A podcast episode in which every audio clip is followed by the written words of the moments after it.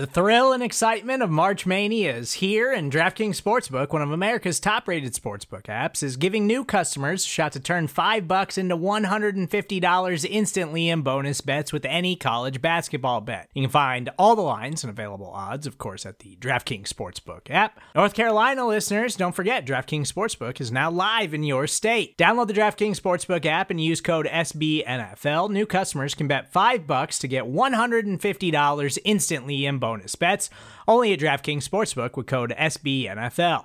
The crown is yours. Gambling problem? Call 1 800 Gambler or in West Virginia, visit www.1800Gambler.net. In New York, call 8778 HOPE NY or text HOPE NY. In Connecticut, help is available for problem gambling. Call 888 789 7777 or visit ccpg.org.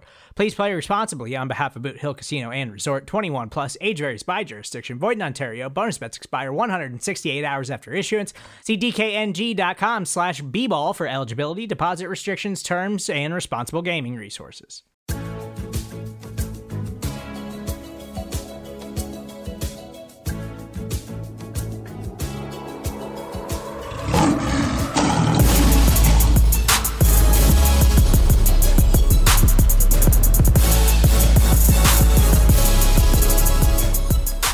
And welcome to the Pride of Detroit podcast, the PODcast, as we so lovingly call it, because Pride of Detroit spells pod and podcast. Isn't that special? Hi, my name is Jeremy Reisman. I'm the managing editor here at prideofdetroit.com. I am the interim coach of this podcast for another week as we are one week closer to the draft. We are now under three weeks until the NFL draft. So we're going to be talking a lot of NFL draft today. We're going to be talking some day two prospects because we all know what the scenario is for the Lions with the third overall pick. We've all discussed to a tireless amount all of the possibilities of what the Lions can do with that third overall pick, but day two is important. We'll get to that in a little bit. We'll we'll talk some overall NFL draft here in the first segment. But before we get into any of that, let me introduce my two guests. One of which is a co-host, which you may recognize. That's Ryan Matthews. At Ryan underscore POD on Twitter. Ryan, how are we doing tonight? Well, depending on when you're listening to this, you could be 364 days away from the next WrestleMania. I deserve that. I deserve that. We are holding Ryan hostage right now. He wants to be watching WrestleMania, but he's but I'm sticking here. it out. He's here. He's devoted. Because I'm a co-host. Because he's a co-host. He has co-hosting duties. Um, are you a co-interim coach at this point or no? I don't want to get fired for when the new coach gets hired. So I just want to kind of sit in the background and I want to build up my resume for the next guy that comes in to keep me around. So I don't want to attach myself to you too directly. Oh, okay. Wow. Wow. Fair enough. it's going to be like this all all night. So I hope you are you guys are all ready for a very contentious podcast. We are getting a, well all, we are all getting a little stir crazy and uh slurring our words apparently. So uh, let me get to our second guest. This guy, maybe not as familiar with, but if you are Pride of Detroit, you're probably familiar with. He's one of our contributors. Uh, and if you saw him right now and you've seen him before, he might not look the exact same either. It's Hamza, Hamza Baccouche. Yes, he just took off his hat for those listening, and his beautiful head of hair is no longer with us. What but now he, the beautiful top of his head is with us. Yes, and our chat is already talking about punters. I promise to you, All we will right. get to punter. We will get at least one punter question in our mailbag uh, because Hamza is here. Hamza, how are you doing, bud? It's been a while since we've talked. Yeah, I haven't been on the podcast for probably about a year now, um, which is too long. But I'm doing well. Um, trying to keep up with school um, now that the year's wrapping up, and uh, other than that, just taking advantage of the beautiful weather. And it's good to be talking Lions football again. Heck yeah. And we are going to get to plenty of that. But actually, in this show, I wanted to kind of kick things off on a, on a national scale, um, talk about the NFL draft and, and how it's been affected by uh, everything that's going on. Um, this week, Roger Goodell sent a memo out to teams saying, hey, the draft is happening. You better get prepared. It's happening on time. It's happening, what, April 23rd to, to 25th. Um, get prepared. And also in a very, uh, almost dictator fashion, he said, "Hey, if you if you guys have any issues with this, don't talk about it publicly. There's no point in that. And if you do, we may punish you." Which that that's that's hardcore Roger Goodell that I don't think we always see, but we kind of we know is there, right? Yeah, absolutely. Um, but l- let's talk about the fact that the draft appears to be continuing as it is. Um, it, it, seems like league uh, league officials, league executives are preparing to do it from their their own homes. You know, uh, team team buildings have facilities have been closed at this point. Um, are are you guys cool with it going forward? Um, it, it, it's kind of a, a, a, tricky topic. I'm I'm not sure exactly how I feel, but I'm curious how you guys feel about the draft just going on as is uh, at the moment. Obviously, without the fanfare and and and all that. But let, us start to you right away, Hamza. How are you feeling about the draft being less than 3 weeks uh-huh. away and and going forward? I mean, as an NFL fan, I'm not going to complain about it. I mean, it's the draft. We got nothing else to talk about. I mean, sure. we remember the one year um, I want to say two, three years ago when they pushed it to the second week of May. And that was just, I mean, three more weeks of mock drafts that, you know, drain, drained my soul of anything I had left in, in terms of waiting for the draft. And so I'm happy it's coming along. Um, I mean, from a professional and like responsible citizen standpoint, um, you have to wonder, um, about all that because I mean logistically I'm sure the NFL has the money and resources to supply every team with a perfect internet connection and you know sync up all the timing and communication and all that. Um, but also i mean you have to wonder about um, i know this is something that you want to talk about more jeremy um, things like small school prospects who haven't had pro days who haven't had the exposure that they usually get. Um, i also i mean i understand why I, well, for them it's money let's be honest.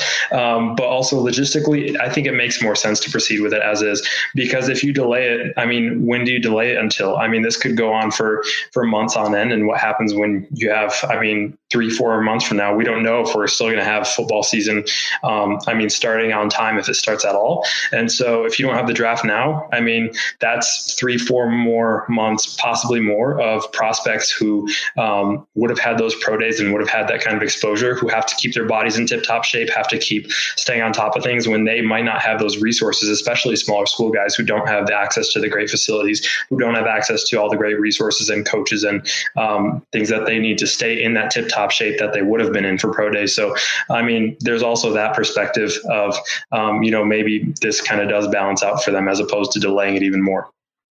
Yeah, you, you brought up a lot of interesting points there. And, and one thing that I think maybe not a ton of people are talking about is if you push back the draft, then what do you do with all the other offseason activities, right? Where's rookie minicamp? Where's regular minicamp? Where's training camp? Are you right. able to fit all those in before September? Which, I mean, whether or not the season actually starts on time is a whole nother issue that we won't get into for now. Um, but yeah, if if you push back the draft, you risk losing all of that, and that means players aren't showing up in season, you know, in shape, in football shape, ready to go, fully healthy. Maybe you're risking injuries a little bit earlier if you don't go through this whole offseason program. Um, so I do get the the kind of I don't know the the feeling that this has to happen now, or we're setting the entire schedule back. And obviously, the NFL doesn't want to do that if they don't have to. Um, Ryan, right. what are your on, on this whole thing? Yeah, Hamza mentioned probably the biggest motivator, and that's money, right? If sure. the NFL draft continues as scheduled, it's going to receive the highest ratings it's ever received. Everybody is so sports hungry right now that the only thing in town that's going to be on television that's going to be sports related is going to be the NFL draft. And I think that you're going to even you're going to get even the more casual NFL fan who might even just show up to Sundays to tailgate and enjoy their time and maybe just casually move in and out of football, they might even tune in because you know what? It's what everybody will be talking about on Twitter. It's what everybody will be talking about on you know your all of your sundry various forms of social media. So I think that the NFL right now recognizes that there's an opportunity to do something that in all actuality could happen without a television. It could all happen without any of this coverage. It could just be, I mean, if you sleep through the entire weekend of the draft and you wake up, there's a list with every single player that's been picked by every single team. It would be really easy for the teams to just have the draft without you involved. But I think that what is at stake is an opportunity for the NFL to kind of reassert itself as king. And it does so in a time in which the world is going through something that's unprecedented. and they can be the flag bearer of you know what? We're not going to let this derail our off season we're not going to de- let it derail our season. Things are still going on as scheduled. So i don't know. The nfl is full of itself and i think that's honestly why this is still happening. Yeah and i mean i i get it to an extent. Um they they they they want to stay on schedule if possible, and I think that has a lot to do with this. This this allows them to at least keep the dream of a, a September football league starting alive, because the only thing they've really missed is a couple of offseason workouts um, that would be happening in early April. That's obviously not going to be happening. Um, but to me, it, it's tough because there's kind of two two reasons people aren't for this. One is just like the moral issue of it, right? The fact that the the NFL is going about its business while the world is in crisis. Um, people view that as maybe insensitive. Adam Schefter even kind of went on a rant saying. Um, I, I can't quite remember how he put it. Basically, saying, you know, this this is ignoring the elephant in the room. This is, you know, disrespectful to to what's going on. I'm not sure I feel that all that much. I feel like you can continue to proceed as business without disrespecting, without um with without you know thinking that that you're you're pushing it aside or anything. Let's be honest, like the coverage of the draft, they're going to be mentioning it all the time. I'm sure there's probably going to be some sort of fund that they're going to be promoting all the time. Like they can care about the issue and proceed about business. It's the other side that that I have an issue with, and Hamza briefly mentioned it. It's the fairness aspect. Um, it's the fact that all of these NFL prospects that spent years and years for this moment for, to to get the NFL job, to to become a first or second round pick, to to do everything they can to make as much money off the bat because you know your NFL career isn't going to make a lot. They suddenly got half of their interview process just cut in half. Um, they, like you said, the small school prospects are, are, especially hurt by this because they didn't go to any of the the All Star games, they didn't go to the Senior Bowl, they didn't go to the Shrine Bowl, they didn't go to the uh, the Combine. They were going to rely on local pro days. They were going to rely on you know 30 day visits or the 30 prospect visits, local visits. None of that's there anymore. They have to do these online workouts. They have to, to rely on an independent physician for their physicals. Um, that's you, you know how teams are with the NFL draft. They are very risk averse. They don't want to take a risk on the unknown. And that means these small school prospects are going to get hurt. And yeah, everyone's getting hurt by this. I understand that. So why do we care more about these? Well, because in all essence, let's be honest, the NFL draft could move back and it wouldn't affect things that much. Yes, it would push back the schedule of the of the of the season. Yeah, I get that. But guess what?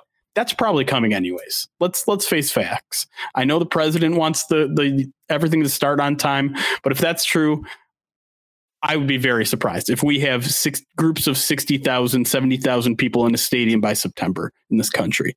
The the the California doesn't think it's going to happen. I don't think it's personally going to happen. I love for it to happen. I'd love for us to be in that kind of position, but um, seeing where we are right now, I don't think that's going to happen. And and that's why I think there's very little harm in pushing the draft back. But I also understand the other side. I understand the the craving. I mean, I think all of us probably feel it on on differing levels right now. The the desire to just feel normal again, right? Mm-hmm. Uh, it Absolutely. sucks right now um, I'm I'm lucky enough where this time of year my day to day life isn't all that different. I'd be working from home right now, anyways. I still get to write about the team because nothing has been delayed. So I'm kind of in a in a position of privilege. But for those people that aren't, those people that are stuck at home, you know, not used to a daily routine inside their own home or maybe out of a job and and want that distraction, want that sense of normalcy. I understand that's very important. Uh, something as as quote unquote trivia as trivial as the NFL draft can suddenly seem very important.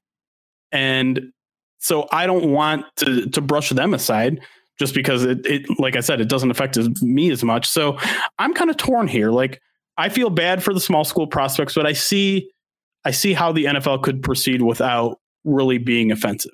Am I am I wrong in that? No, I think you're in the right space. Um, personally, I mean, if anything, I mean, I know the league's intentions aren't to do the people a favor. They're going to proceed with this as long as it's a money thing for them.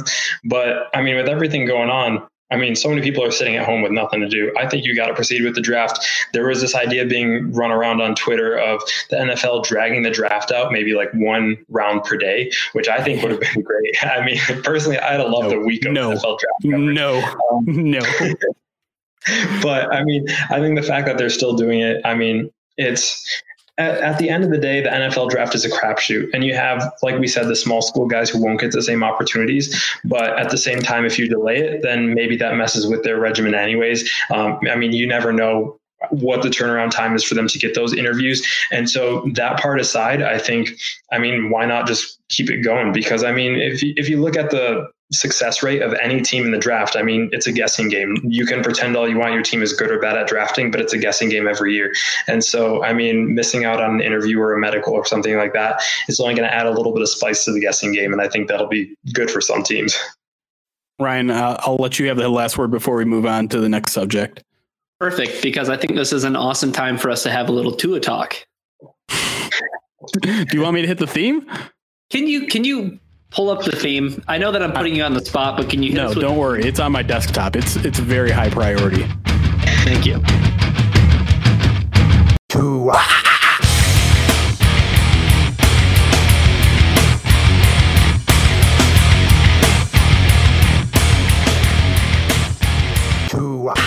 All right, that's our Tua Talk theme. Ryan, what is new in Tua Talk? What do you have for us? All right. So here's the deal with Tua is that everything seems to be going glowingly with Tua Tagovailoa and having him in the best shape possible potentially inflates the value of that number 3 pick. However, look at what moving on with the draft as scheduled is going to do. It's not going to allow any of these teams to see Tua throw in person, live, and in living color. And I think that that is a big deal. I think that that's something to consider. We talk about the small school prospects. What about the guys that are working back from injury? Sure. What about some of the high profile guys that, you know what, maybe they didn't have the best showing at a combine and now they need a chance at a pro day to, to make it up for that. So that's uh, that's my Tua talk is that based on this, like even Matt Miller has noted that you know what, Tua might not be the prospect that everybody thinks he is because they're not going to get the chance to see him throw. And some teams are having Justin Herbert move up their board, and all of a sudden Tua isn't QB number two anymore. So, so ultimately, do you think this is the wrong decision for the league? I think it is the wrong decision, and I think it's the wrong decision for a multitude of reasons. What Hamza had mentioned, just in terms of treating this as a serious pandemic and not you know, thumbing your nose to everything. I mean, this is literally the same draft that what as little as 60 days ago was still going to have a boat that transferred prospects from from the you know green room to the stage. I mean, come on. I mean, th- this is something that is all pomp and circumstance, and it's all about having people there. It's all about you know this big charade, and you're not going to get any of that this year. That's not going to be the NFL draft. And if that's not what it is in spirit, then that's not what it's going to actually be. And it's going to be missing a lot this season. So I think that it should be moved back um, for for a multitude of reasons. But having it go on as scheduled, it just seems like such a money grab. Hamza, I know you want to get a last word in here, so so jump yeah, on in so before we move on. to add on to that, um, since Ryan brought up Tua, I mean, for those who've been following along on Twitter, you're familiar with how um, tedious the process has been for him to get a good physical, for him to get his medical clearance, and convince teams of his abilities, and you know, work with his agent on doing that. And it's been, I mean, kind of a nightmarish process for him to do that, as opposed to if it were the regular process, he shows up, does a workout in front of everyone, everyone knows he's cleared. And so when you think about it, that's Tua Tagovailoa, like starting quarterback for Alabama, national champion. Like you think about the D2 guy, the FCS guy who has the same problems, they're never going to get anything near that opportunity. Just looking at how troubling it was for Tua to get that, I mean, no one else would get that opportunity. So, I mean, that's a case against my own argument, but I mean, it is what it is. There are so many moving pieces. I'm not the one to make that call. So right, and um, and let's let's be clear too. I mean, it's not it's not a clear cut issue whether they should do. It's not like oh the NFL's evil because they did this and and obviously the good people would have delayed this. It, it's it's a complicated issue and I'm kind of on the fence a little bit about it. Ultimately, I think it's okay that they're moving forward with it, but I hope they're not working under the delusion that everything's going to be okay by September and they can just go about their business. But who knows? Um, they, they probably are. uh, the the other part about this NFL draft I want to talk about is just the broadcast version because this is kind of has me fascinated. I don't know what they're going to do, and they only got three weeks to come up with a plan here because um, they aren't. Let's let's be honest, they're not going to give us war rooms because first of all, war rooms aren't even really going to exist. They're going to be virtual war rooms. I don't believe like Matt Patricia and Bob Quinn will be in the same place at the same time. So, um, how do you make this a watchable event? I, that, that's Anyone have an idea? About.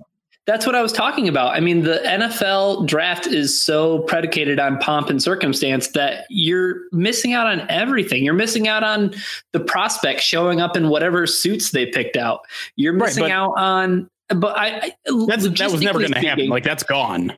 Yeah, no that, has gone, gone. Right, right. But then to add to that now, like you are getting literally the most basic coverage. You're not. I. I, I mean, are, is there even going to be a panel on NFL and eh, or on It'll NFL Network like and on ESPN. It'll probably look like this Brady Bunch vi- window thing, right? And then know, one it, box it, will will be Roger Goodell, and and then we'll see a bunch of highlights like that. I guess that's going to be it, right?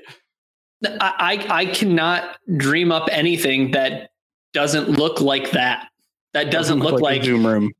Yeah, that doesn't look like okay. Here's the pick from Allen Park with the third pick. The Detroit Lions select Derrick Brown.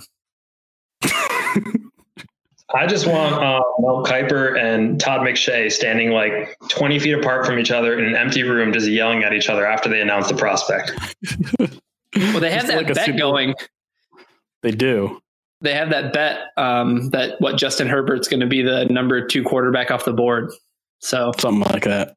Yeah, I mean, but yeah, Jeremy, I, I think it's, I think that this is something that, in terms of overall enjoyment and the entertainment aspect of the draft, it's going to be completely sapped. Like oh, there's oh, no going to be there's going to be next to nothing, and that's still going to be okay because when you are starving, a saltine is a really good cracker. Yeah, you know what I mean. I mean? There are people like, watching WrestleMania right now. Okay, well, you know what? I, this is a family-friendly show, and I know the dead mother is listening because her cub is on. But here's the thing: is that you can you can give us saltine crackers and all of us are going to be just happy with that being dinner. We're going to be like yeah. that was a saltine that wasn't a ritz. That wasn't a ritz. That wasn't a chicken and biscuit. That was a saltine. Like everybody is going to be just fine with the nfl draft being as bare bones and as boring as possible as long as they're getting highlights on their tv of developments of teams that they can uh, uh, you know they can start imagining you know the player x on their team. So and the other aspect is like behind the scenes, are things going to run smoothly? Are they going to give like a little more leeway with the clock? With you know, given how teams are going to have to have a hotline and you know internet connections with the, with their GMs and their scouts and all that, like all of that's going to be different than it normally is. Obviously, since no one's going to be in the same room, is there a chance of like a team screwing up? Like an internet connection gone bad, someone needing to restart a router while there's 10 seconds left on their clock, things like that. Like, is the NFL prepared for technical difficulties and are they willing to give more leeway? All things that I'm kind of interested in and things we probably won't find out on draft night, but like if there's ever a 30 for 30 on the 2020 NFL draft, uh, I would love to see it already. Like I'm already fascinated fascinated by what's going to be happening in three weeks. I have no idea. Neither does anyone else. And I think that's nope. how we're going to end our first segment. When we come back, we're going to talk about day two prospects. Like I said, we've exhausted talk about that third overall pick. Let's start talking about day two because that's an important one just as well for the Lions. And this is a very important draft coming up. So stick around. We'll talk day two prospects when we come back.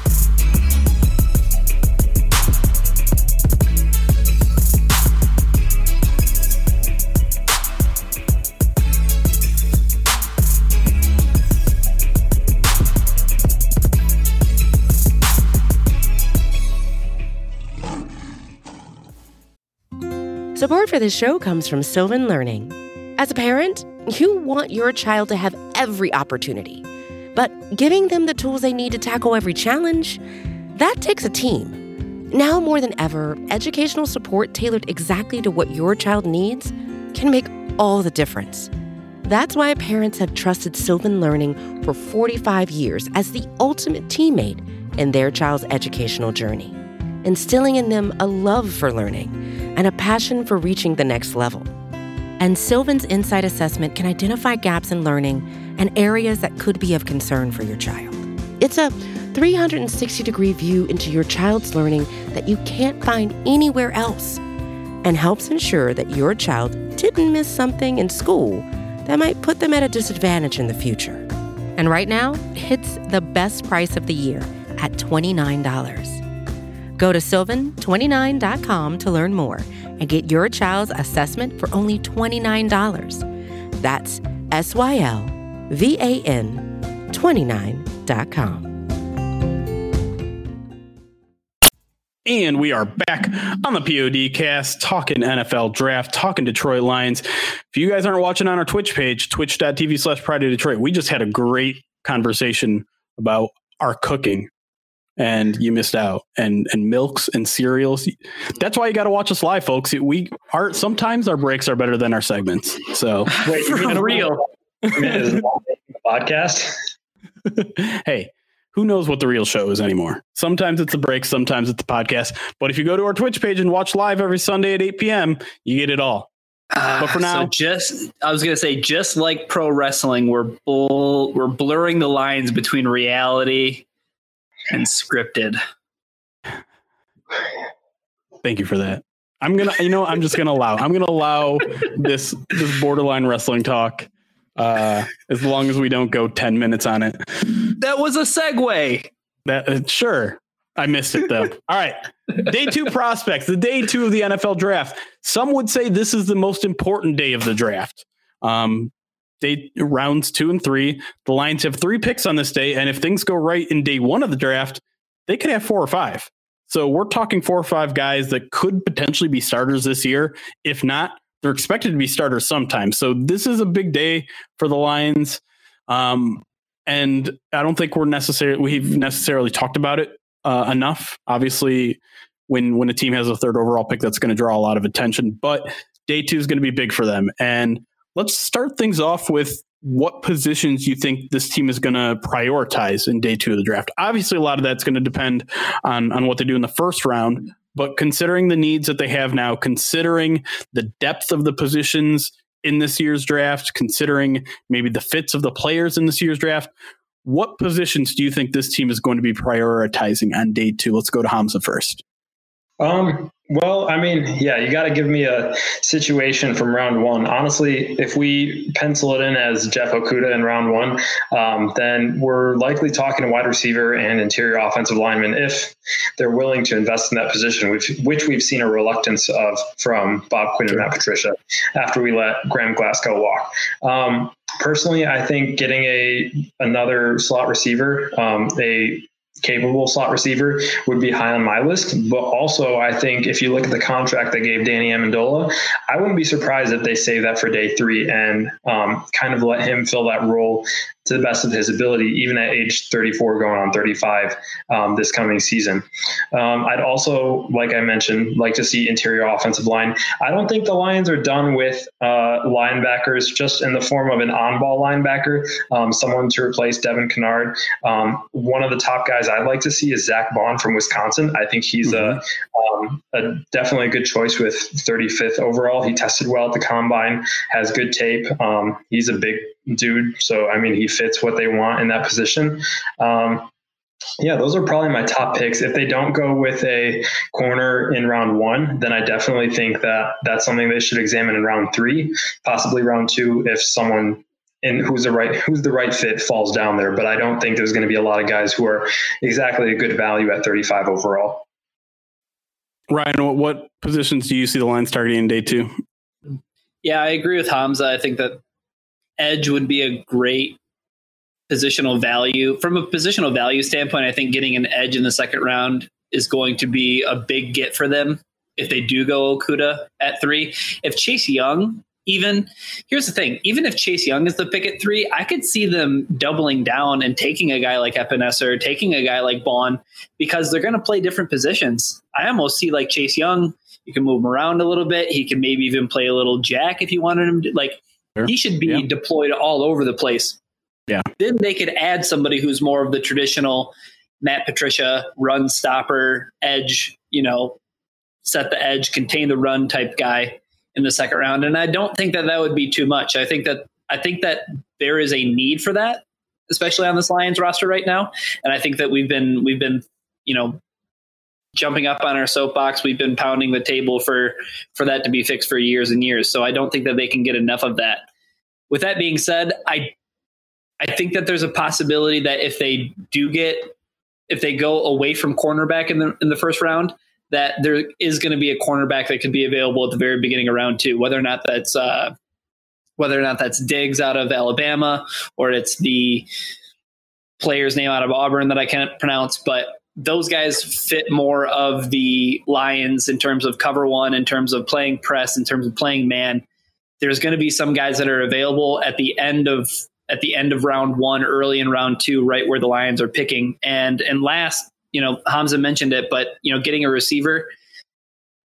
I think that if the Lions want to pick from the top remaining talent that is still there after day one, I think that I mean it, if there's a position that they could still get a round one grade player, it's going to be the wide receiver position. So I think that they could find themselves in a really good spot to take a wide receiver at that point. Is there, Jeremy, any chance that the Detroit Lions Don't take the best quarterback available in the second round? Oh, that I mean, it's an it's a question worth considering. Um, but to me, if you are spending that much of a draft resource on a quarterback potentially of the future, mm-hmm. you might as well do it at three. Right? Yeah. I mean, if the lines are going down that road, you get the second best quarterback off the board. If if if you're if you decide this is the year, hey, we're going to trade Stafford in 2021, get a couple picks out of that. I mean, there there's no better positional value at three overall than getting a top three quarterback, probably a top two quarterback. So I, I don't just, see I don't see the strategy um, in doing something like that, grabbing a quarterback with a second overall pick, unless you have a guy that you had as like a top five guy on your board. Right. I just don't see the reasoning in that. I mean, why trade away Stafford for picks in 2021? I mean, no matter who you get, chances are 95% chance they're not going to be what Stafford is at quarterback. Like if you are Matt Patricia or Bob Quinn and you plan on, I mean, being here next year, you want to win. Why would you get rid of that? I mean, even the Patriot way. You have Tom freaking Brady. I mean, you don't get rid of your good quarterback. Um, and kind of to circle back to what Ryan said about Chase Young, I've been on this train that not a lot of people are on for a while. Um, and that's if Chase Young falls into your lap at number three overall, I think you ask a king's ransom of it and see who's willing to pay the price. But I'm not ready to take Chase Young at number three unless, you know, I'm really not getting any good offers for that.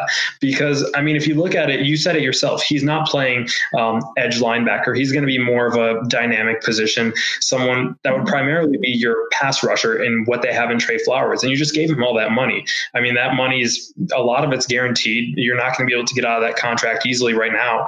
Um, and I don't think you want to relegate Trey, Trey Flowers into a backup role or into the edge linebacker role. So in that case, I mean, unless you really don't have any good offers, um, I'm just asking a king's ransom for Chase Young, trading down from number three. And, um, you know, I wouldn't mind taking a guy like Jerry Jeudy or CeeDee Lamb, um, honestly, at like 9, 10, 11, 12, wherever it may be. Oh, okay. Yeah. First, of, first of all, you're crazy. Set this thing crazy. on fire.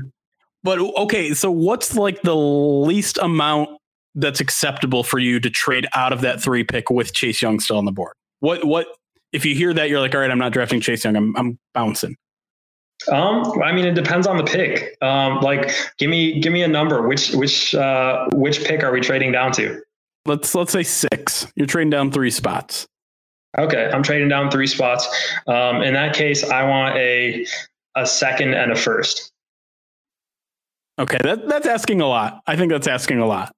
But I mean, but it's, it's also Chase young. And if all it takes is one team, given how everyone else feels about him, no one seems to agree with me in this boat. I mean, all it takes is one team out of you know number six through twelve or something like that to say I want Chase Young. I mean, we saw how the Saints felt about Marcus Davenport. They traded up like 14 spots two years ago to get him. I mean, yeah. I don't think that's such a stretch that one team won't be willing to part ways with that much draft capital for him. Okay, we've somehow ventured back into day one talk because it's so much fun. But let's let's move back to day two. Um, I want to talk a little bit more about cornerback because um, I don't think it's necessarily a guarantee that the Lions go Jeff Okudah, but I think, and I've fallen into this trap a little bit too. I think we've fallen in the trap that it's Jeff Okudah or or bust at the cornerback position, but I don't feel it's really that way with this draft class. I think it's not really a, a bad draft class for cornerbacks. There's probably two others that get drafted in the first round, and and if not, I think there could be a, a, bunch available there at 35. CJ Henderson out of Florida is one of those guys. We talked a little bit about him in the in the mock drafts that we did this week. 6'1, 240 pounds. So exactly the kind of height and strength that they like. The the one knock on him is that he's not a physical guy in terms of defending the run, and maybe that'll turn the Lions off. And, maybe drafting four Florida cornerbacks has has turned the Lions against uh, a pick like C.J. Henderson. Um, you met you mentioned Noah Igbinoghene, and I just yes. wanted to say his name um, because I learned how to say it. Uh, Auburn guy, SEC. We know the Lions love SEC guys. He's a little bit undersized, five ten instead of six, uh, that kind of six foot benchmark that they like, but definitely a talent. Um, Trevon Diggs, I think you mentioned Kristian Fulton out of LSU. He mm-hmm. hits that six foot benchmark. I think he's also incredibly fast. Um, 446 40 yard dash. So yeah, I, I honestly probably think a day one guy. He might be a day one guy. Um, yeah. But I think my point is that there, there are more cornerback options than just Jeff Okudah and and some of these guys might be there for 35, and I think certainly they'll they'll be part of the conversation if the Lions do trade down and maybe get, go with a wide receiver or something crazy like that in the first. The only yeah, problem though is that.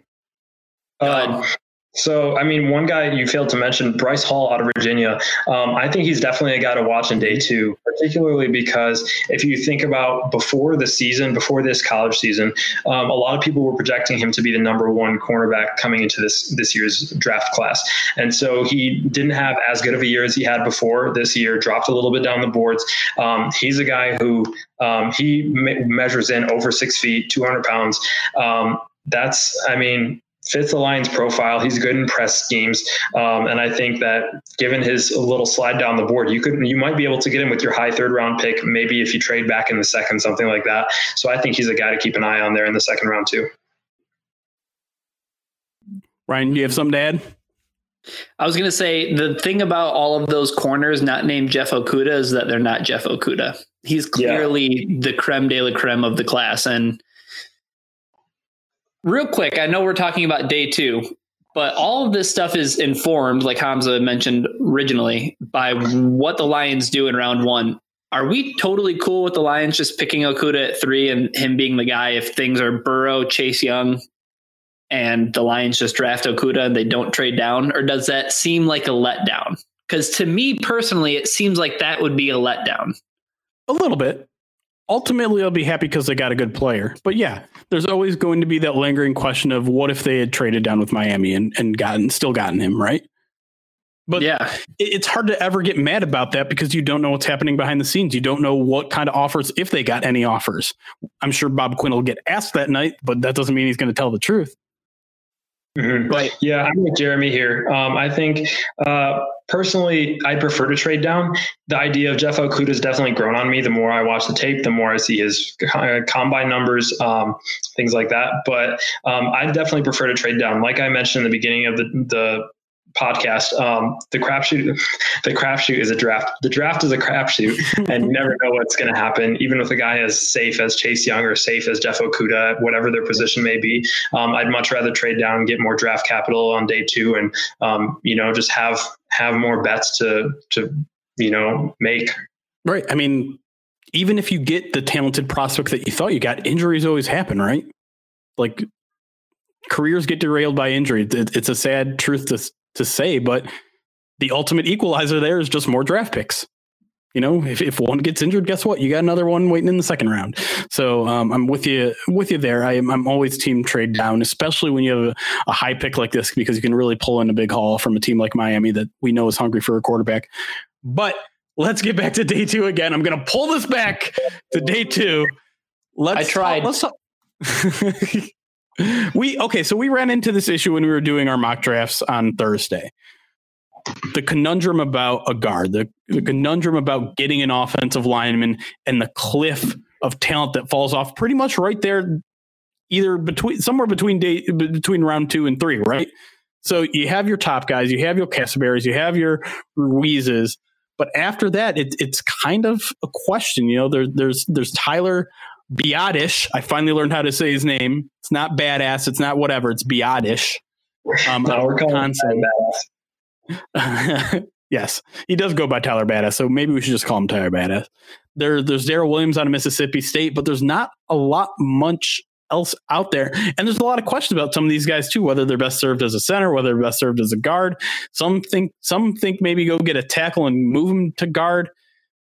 What's the plan here? Do the Lions have to get a guard by the end of round two? Do they mm-hmm. I mean, do they have a choice at this point? Yeah, they have a choice because they've already made their bed and they're gonna lie in it. they decided to not re-sign Graham Glasgow. And here's the thing they're in a good position, I think, because I don't really see anybody. I don't know if I see anybody taking a guard in the first round. I don't know yeah. if anybody is that talented in the class that warrants him, you know, warrants a guard being picked in the first round. So if that's the case, the Lions can wait until their second pick and they might be able to get the the best guard in the draft or they might be able to get the second best guard in the draft if they decide to wait, then they can take a chance on a guy who might have some red flags. And you know what? That's fine because all the rest of their guards have red flags. yeah, Joshua I mean, Joshua Joshua Garnett has hardly played at all. Uh, Oday Aboushi is a replacement level guard at best. Kenny Wiggins, if they decide to bring him back, is a replacement level guard at best. Joe Dahl, injury. Yeah, Joe Dahl is Joe Dahl. He's sometimes good job, Joe Dahl. He's sometimes bad job, Joe Dahl. The Lions are in this position. Agent Bo Benshaw to come save the day. Exactly right. I mean, the Lions have the Lions have options. So that's the thing I'm trying to say is the Lions have an awful lot of options at guard. Are any of them particularly good? No, I don't think so. With that being said, there are so many other holes that I don't really see them having to pick a guard with that second pick. Even if you know, say Jeremy, say, say all the guards are still available by the time their pick comes around at 35. Are, are you are you okay with them skipping out on a guard? I don't think so. No, I think it's too You'd much of a risk. Yeah, kind of. I mean, why not go out there and get the best guard? This team needs a the. I need this team technically needs two guards if we're being honest. Like Joe Dahl I mean, is fine, fair. and they gave him an extension, but this team needs a guard and I don't I don't know what they're doing there because this is the team that wants to run the ball and I'm pretty sure there's there needs to be guys next to the center to do that to be fair, I mean, if we're talking interior O linemen, especially centers, but not as much guards, but still to a degree, um, positional value wise, like they're they don't warrant first round picks. I don't like taking them in the first round. I think having a pick at 35 counts as the first round. If I want to take a guard, I'm probably waiting until the higher third round pick that we have. I believe it's um, 60. No, I don't know, somewhere later uh, in the top of the third round. Um, and unless yeah 67 unless the situation occurs like ryan said where you have like all the top guards sitting there at 35 then i'd consider it. But also i mean you look at what they're doing they brought in all these guards for a reason. The same reason they signed 10 11 linebackers. All they need is one or two to hit. And I mean, you can get a guy in day three, day four who's going to be serviceable, who's going to be, you know, an average starter for the length of his rookie contract. So um, I think they've shown their hand in terms of what the guard position means to them and what they plan to do there. So, I mean, as much as it would break my heart, I don't think they address it really anywhere near the top of the draft. All right, last question before we head off to this break and head into the mailbag. Let's talk skill positions. Um, we kind of look at the Lions roster and think they're at least okay at skill positions. They have capable starters at every position, but there's no wide receiver signed beyond 2020. Tight end group is essentially only two men deep, and running back is filled with a bunch of question marks that that we don't know. Is there a skill position that you don't want to, the lines to address? That you're like hands off of day two, it's too early, or there aren't good enough prospects. Is there is there any position you're like, no, don't do, don't don't add one there? Yeah, tight end. Tight end, you're, you're off, tight end is off the board in day two. I mean, I'll throw in quarterback. They have no business okay. selecting a quarterback day two. Well, oh, I don't know. I, I don't know if you can entirely take off. I don't know if you can take tight end off the board because they don't even have a tight end too. Oh god. I mean, well, they don't you're not completely enough to warrant a tight end too, Brian. So I mean, I, I, think part of the issue here too is the tight end class is ass. Like, right. Yeah. pardon my yeah. French, it's not good this year. Um, and the chat is just like tight end. Please don't draft a tight end, tight end, tight end, tight end. Uh, but but I think it's a need. Like I, I do think it's a need. Whether Jesse James works out, I'm willing to wait another year to find out. Oh God. But I'm I'm not in like the Isaac Nauta is is your new Logan Thomas. I'm not in that train yet. Um, yeah, I think that they're just like fundamentally different players, but yeah, I don't know if I can go so far as to call it a need, but I can say that I wouldn't be appalled if they drafted one in the fifth round or the sixth round. The I'm, 2nd I'm round. That, I'm going to say this, and it'll it's probably going to be controversial. I would be more upset if the Lions took a running back at 35 overall than oh. if they took a oh. tight end in the third round. Oh my gosh. Why? Why do you say things well, that are I, I think, so much I, like that? The same way, Jeremy. Like, if you were to compare both at 35, yeah, I wouldn't agree with you. But a tight end in the third round, I mean, you have four picks in, in the first two days. I mean, if you use that last one on a tight end, maybe. Well, actually, no. The more I think about it, Jeremy, that's a terrible idea. Because, like I said, damn it, I almost had you. You almost had me. No, that's a terrible idea, Jeremy because the Lions have a glaring need at running back. Kerryon Johnson can't stay healthy. He's not someone I trust to be a bell cow, um, just skill wise. And I mean, if you, like I said, they don't use tight end one enough to warrant tight end two. You look at who they let go, who was tight end two, a serviceable tight end two in Logan Thomas. And he was an undrafted free agent. I mean, they let him walk, and um, he's not particularly anything special except for a good athlete. You can get that in round four, round five. I don't have a problem with, you know, the first pick in round four, which again, you have to remember the Lions are at the top of the draft. So their round four pick is essentially a late day three pick. I don't know, late day two pick, whatever. Um, so I don't have a problem with them using that on a tight end if that's the case, if that's what they want to do. Personally, day two, I would not do it because they just don't use it enough. We learned that lesson last year. You have all that money invested in Jesse James. If you need him to be your tight end too, then I mean, you got to do what you got to do. You gave him all that money, and it's just you don't want to spend all that draft capital on a player you won't use. I don't know. I think this team wants to use tight ends more than they're letting on. I think the the injury to TJ Hockenson and the lack of development from Jesse James held them back a little bit.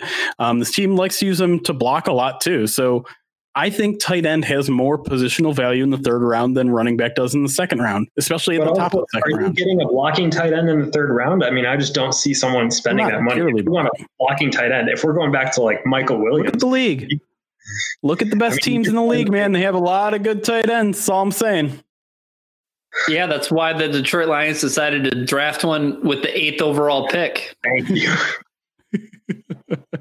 All right, I'll let I'll let that slide because I want to go head to a break and try to keep this show below an hour for like the first time in two two years.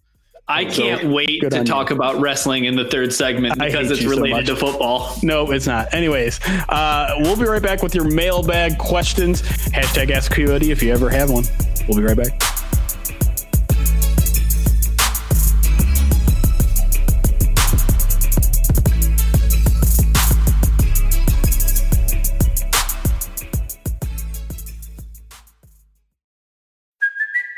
It's Kaley Cuoco for Priceline. Ready to go to your happy place for a happy price? Well, why didn't you say so? Just download the Priceline app right now and save up to 60% on hotels. So, whether it's Cousin Kevin's Kazoo concert in Kansas City, go Kevin, or Becky's Bachelorette Bash in Bermuda, you never have to miss a trip ever again. So, download the Priceline app today. Your savings are waiting.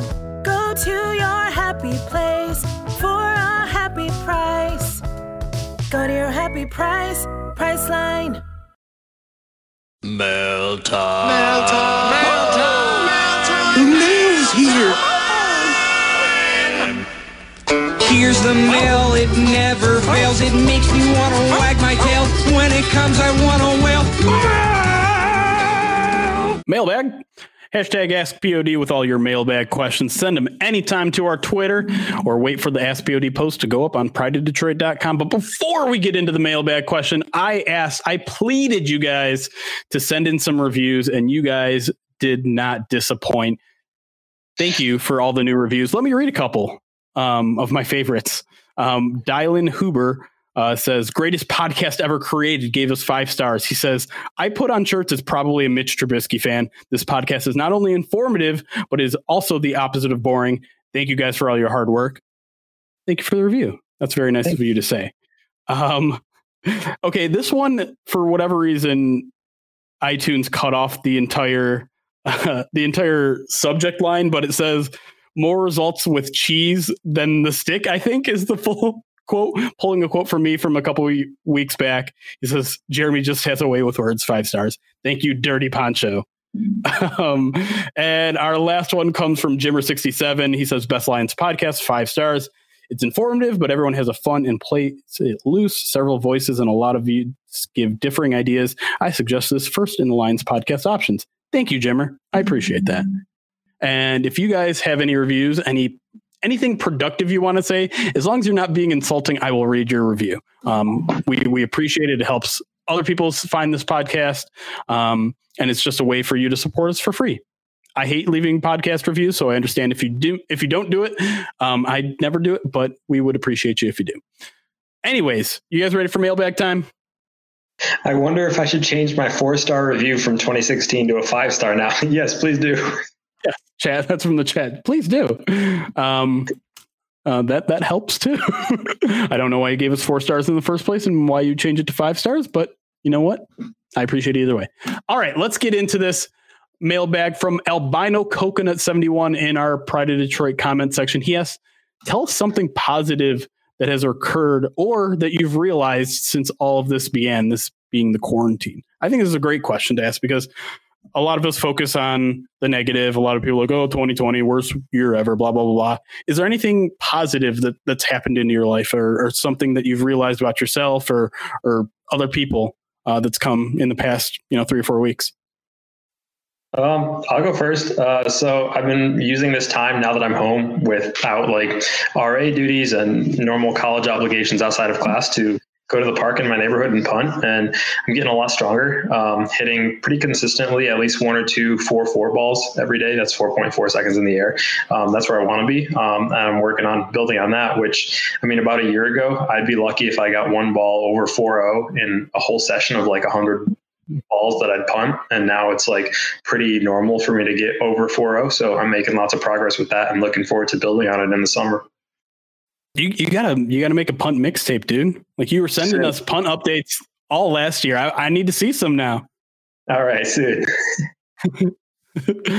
Ryan, what have you accomplished? Let's see. Uh, I got drafted by the New Jersey Devils first overall. I play on a line with PK Subban. We won one Stanley Cup so far, and we're defending champions. Uh, I created a player named Jimmy Isaac, who is supposed to be like a 1970s era basketball player, um, born and bred out of the ABA era, who now plays for the Dallas Mavericks. He got drafted recently, so we're going to see how his career, um, you know, unfolds. And then uh, I have found out that my dog really likes going on bike rides and to the point where like I don't even have to pedal. He just pulls me. And uh cute. Yeah. So he likes when you go on bike rides. Not not he, he doesn't like to go on bike rides. No, I think he likes going on bike rides. I feel like I'm low key training for dog sled training. Maybe. Um, but yeah, that's pretty much all I've accomplished. Oh yeah, and I put together a bunch of online curriculum so that students can still receive an education during this pandemic. But I don't know. I don't know. That doesn't eh. seem so. That doesn't eh. seem so like noteworthy. You know. that's that's yeah yeah. Side note. Side note. Yeah. The footnote. Uh, See, to, to take it on a serious conversation, I feel like I've gotten a lot closer with some of my more estranged friends as of late, lately, um, whether it's through video gaming or we, have had a couple Google Hangouts. Um, it's just been a, a, good opportunity to catch up with some of those people who have now kind of moved to other parts of the country and I don't get to see as often. Um, so, um, yeah, I think it's just reminding myself of easy of, of how modern day has made it easy for us to connect to people, uh, no matter where they live. And that should have been obvious to anybody but the fact that we're that all these Zoom meetings are happening and Google Hangouts are happening and all that sort of stuff um, is has just kind of resparked that and it's cool to talk to some people I haven't heard from in a long time and and also Community is on Netflix so I get to see people watch Community for the first time. And that's exciting too. I, I only say that because someone in chat is talking about The Office. And there's become and if jerry was here we'd start getting into a debate about which one's better uh, because now we've started a, a, gang war between the office fans and community fans. And no one else on this panel has an opinion on it so we're going to move into the next question. There we go. Uh, mickey free asks since we're all quarantined what are your top three football movies I'm gonna have to sit this one out. I don't really know football movies except for like The Blind Side, and I haven't watched that in a decade. well, I know Ryan's number one, I think, but I, am curious to hear the other two. Uh, yeah, my number one is for sure Any Given Sunday because it's yep. a football movie that is well, it's a Vietnam movie that's actually masquerading as a football movie, and it also yep. has the best fictional football player of all time, Willie Beamen. My other favorite football movies, remember the Titans is really high up there. Like it's almost like 1B to any given any given Sunday being my 1A. And then also I really like Friday Night Lights. The movie. I've never watched the series because the series like isn't available on any streaming platform. If, if somebody if somebody can hook me up with Friday Night Lights because I would love to see Michael B. Jordan on my TV screen playing a uh, a fictional football player. So I heard that the series is really good. The movie, I think the movie is pretty good too. I have a weird thing with sports movies. One of the first things I ever writ, wrote, wow, one of the things I've ever written, there we go, um, was how I don't like sports movies at all. Like I don't enjoy any of them. But I've I've since amended that take a little bit. I don't enjoy football movies that are based in drama. So I I mean, any given Sunday might be the one that kind of breaks the mold. I do enjoy that movie a little bit, but um, the one thing I I don't I like remember the Titans to me. That's not a football movie. That's that's like a a segregationist movie or something. Like it, it's a movie about the the race movement, and football is just kind of like a weird background to it. And I don't think it actually even holds up that well. That being said, if you if you throw comedy into it or if it's a kids movie, you pass the test. So give me Little Giants number one. Give me the longest yard. Give me the replacements. One, two, three.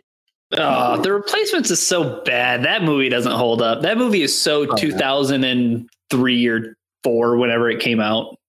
But don't give me the Water Boy. That movie's trash.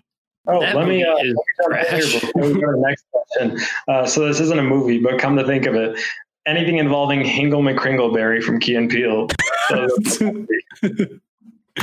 Fair.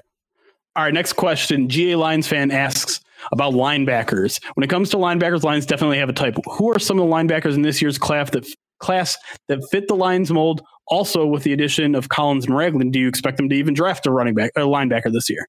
Let's let's start with the first question. The second question first. Do you guys expect a linebacker to be drafted by the Lions this year?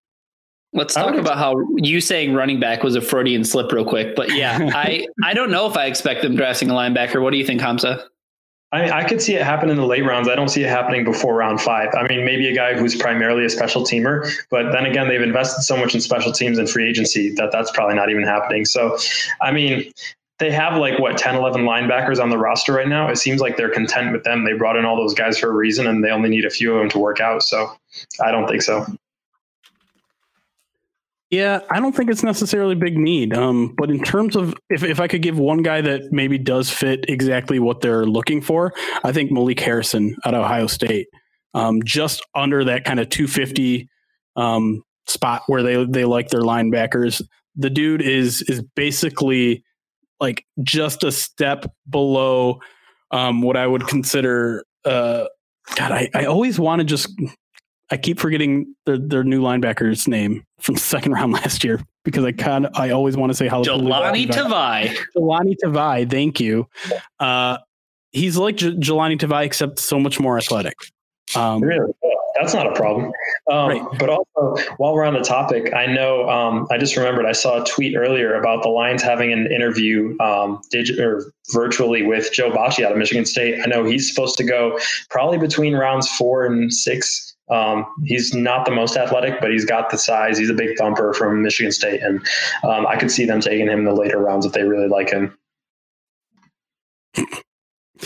All right, let's get to it. Let's get to the one punter question we got from Twitter from Alan Perlstein asks, how do you think Quinn will replace the punter Sam Sam Martin?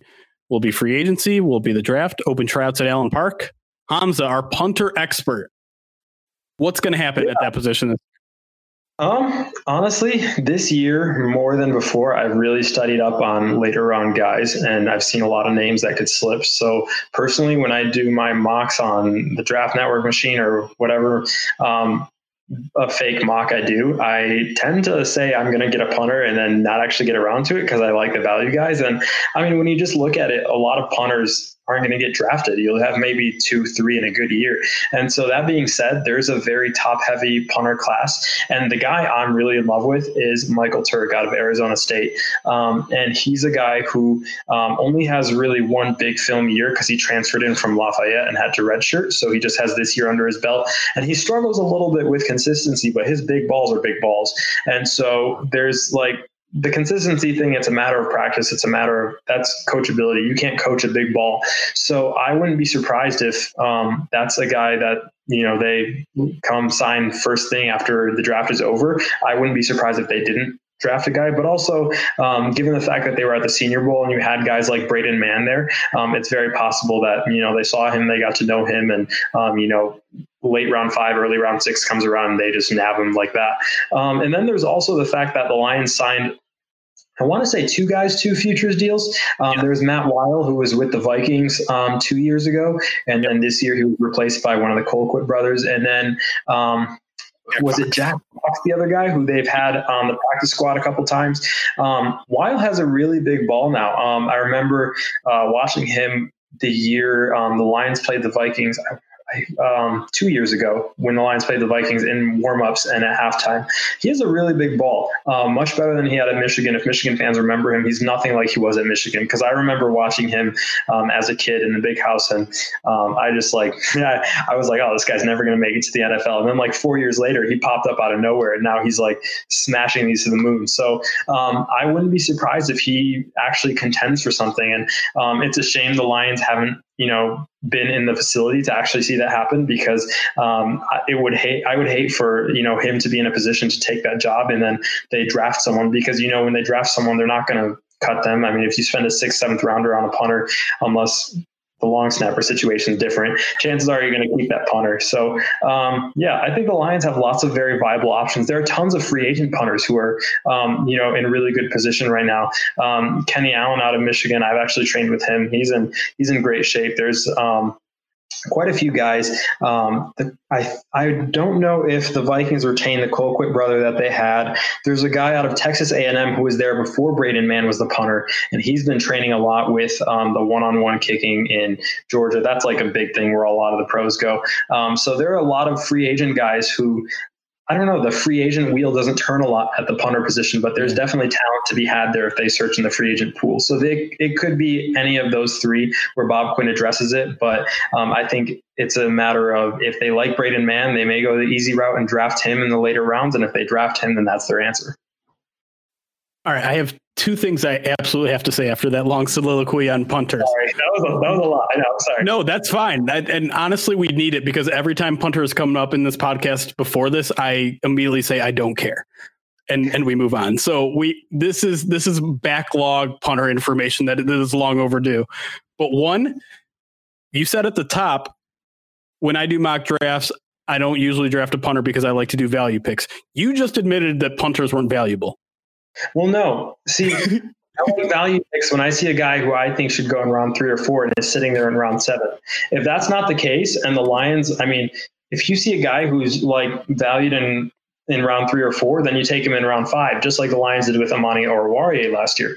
If you look at a punter from a value perspective, as opposed to say we were talking about getting a linebacker who will play on special teams for four years, I mean, getting a punter at that position is a much better value. So I definitely think I, when it when we're talking value, it's less so positional value, um, more so just like value in terms of how good they are relative to their position. Because the drop off of a fifth round punter to a you know top tier undrafted free agent punter, or like even the guys they have on their futures contracts, is not terribly huge. And at the end of the day, like won't make a huge difference, but it's also a value where if you manage to get a really good one, um, like Riley or um, not Riley Dixon, um, who's the uh, Michael Dickson of um, the, the, one from the Seahawks. Um, he punted at Texas. They drafted him, and he has been an All Pro, head and shoulders above like anyone not named Johnny Hekker for the last two three years. So that's a situation where spending that draft capital, you absolutely cash out. You like spending a third round on him would have been worth it. I know you guys will give me flack for that, but um, you know, if you hit the jackpot, you hit the jackpot. It's just not ter- terrible odds if we're being quite honest. Do do I dare ask you if you'd be more? Well, of course you'd be more happy if they took a, a punter over a tight end in the third round. I'm not even going to ask you that. I'm not going to give you a chance to answer. No, cut his mic. But just say, can, can you say can you say big ball one more time? Big ball. Okay, cool. Thank you. All right, let's move to the next question. If the Lions trade back in the first round, is offensive tackle still in play for the first pick? I've oh, struggled to find confirmation from the from the Lions that Big V is our starting right tackle. Um, it's an interesting question. I mean, we talked about guard being a potential need, given that the tackle class is probably a little bit better. Um, if the Lions move back to like nine or ten, is tackle in play f- for any of you guys? Would would that be an okay thing, and, and then potentially move Vaitai inside? I sure hope not. Yeah, not with the kind of contract that the Lions signed him to. He's your right tackle.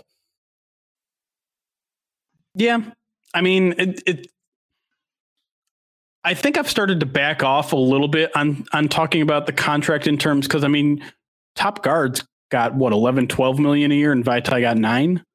So if the, I mean, the question is, do you hand a guy like Vaitai nine million a year for a position that he doesn't play a lot? He was starting to learn it in his last couple of years in, in Philly, but he still mostly played tackle. And the answer is probably no. Um, I'd be surprised, but the top of this draft has, I mean, there's four tackles that could go in the top 15. And so there, there's there's value there. Question is it valuable to the Lions? And I think the answer is probably no. Um, but I wouldn't put it completely out of the realm of possibilities. That seem fair? Mm, yeah. Yeah, it seems fair, but he's the right tackle. yeah. I, am with Ryan here. You make a good argument, but I mean, there's just not a lot of logic to it. All right, we're gonna go to our last question. Unless you got some questions in in chat, uh, let's talk defensive ends. Um, J Jones one six four asks: The Lions haven't landed a defensive end in free agency. What reasoning is most likely? A: The Lions feel confidence Chase Young is falling to them. B: Lions have one or two trade downs ready and intend to draft Epenesa. C: Lions are confident in Da'Shawn Hand. D. Bob Quinn forgot defensive ends are a thing. Uh, without taking the bait, which is answer D, which is what I want to answer. Uh, I hope that there's an option E, and it's B and C for me. I think. I think mm-hmm. that the team still really believes in Da'Shawn Hand. They have Da'Shawn Hand. They have Trey Flowers. They have they have a couple of players of that position. They have Austin Bryant, if you want to include him in there. Otherwise, you know, he's more of like a jack linebacker. They have some players of that position, but I think that they're also entertaining the idea that they're going to be able to get a really good guy at 35 if they decide to go cornerback at number three, whether or not that's AJ Epenesa, Zack Baun, could be Curtis Weaver out of Boise State. That's another popular name that you're going to see shooting up people's boards. So I, I, think it's a combination between those two things. I think that Detroit, and I think it's a lot like the guard position. I don't think the team views it as a huge need. I think the team views it as, you know what? If the board falls our way and a guy comes along that fits our mold and he's going to improve our team, we're going to take him. I don't think it's anything as dire as I really do think this team needs a CB2. Mm-hmm. Yeah, I'm kind of in the same boat as Ryan. If you look at how things stack up along the defensive line, um, you know, they're really counting on Da'Shawn Hand. You have Trey Flowers backed up by Romeo Okwara, and then whoever you have at nose tackle. Um, and I mean, they signed two guys to play nose tackle now. Um, so when you look at it, if they're going to add a pass rusher, it's going to be in the form of an edge, especially after releasing Devin Kennard. And so I think, um, like we said earlier, um, Zack Baun, I think, is my guy to look for in round two. But um, yeah, if they add an edge rusher, it's going to be, I hope, at the jack position. Yeah, I think Ryan really hit the nail on the head when he said it's just not viewed as that big of a need by this team. I, I really think they like who they got in Trey Flowers. I think they like Romeo Okwara as a guy that gets a lot of mm. snaps. Let, us also remember that Romeo Okwara is what, 24 or 25? Like he's crazy young still. So he may have not hit his ceiling quite yet, even though I think 2019 was probably a worse year for him than 2018 was. And then they have a they have a, a, bunch of versatility options right now, Jack. Like Jamie Collins can play there a little bit. Maybe we see um, Jarrad Davis play there a little bit. Honestly, like everyone at the linebacker level could kind of play anywhere they want right now. And and maybe they want more of a stiff jack linebacker, and maybe they don't believe in Austin Bryant anymore after you know disappointing rookie year. But the fact is they have bodies right now at the edge position, whether it's defensive end or that jack linebacker position.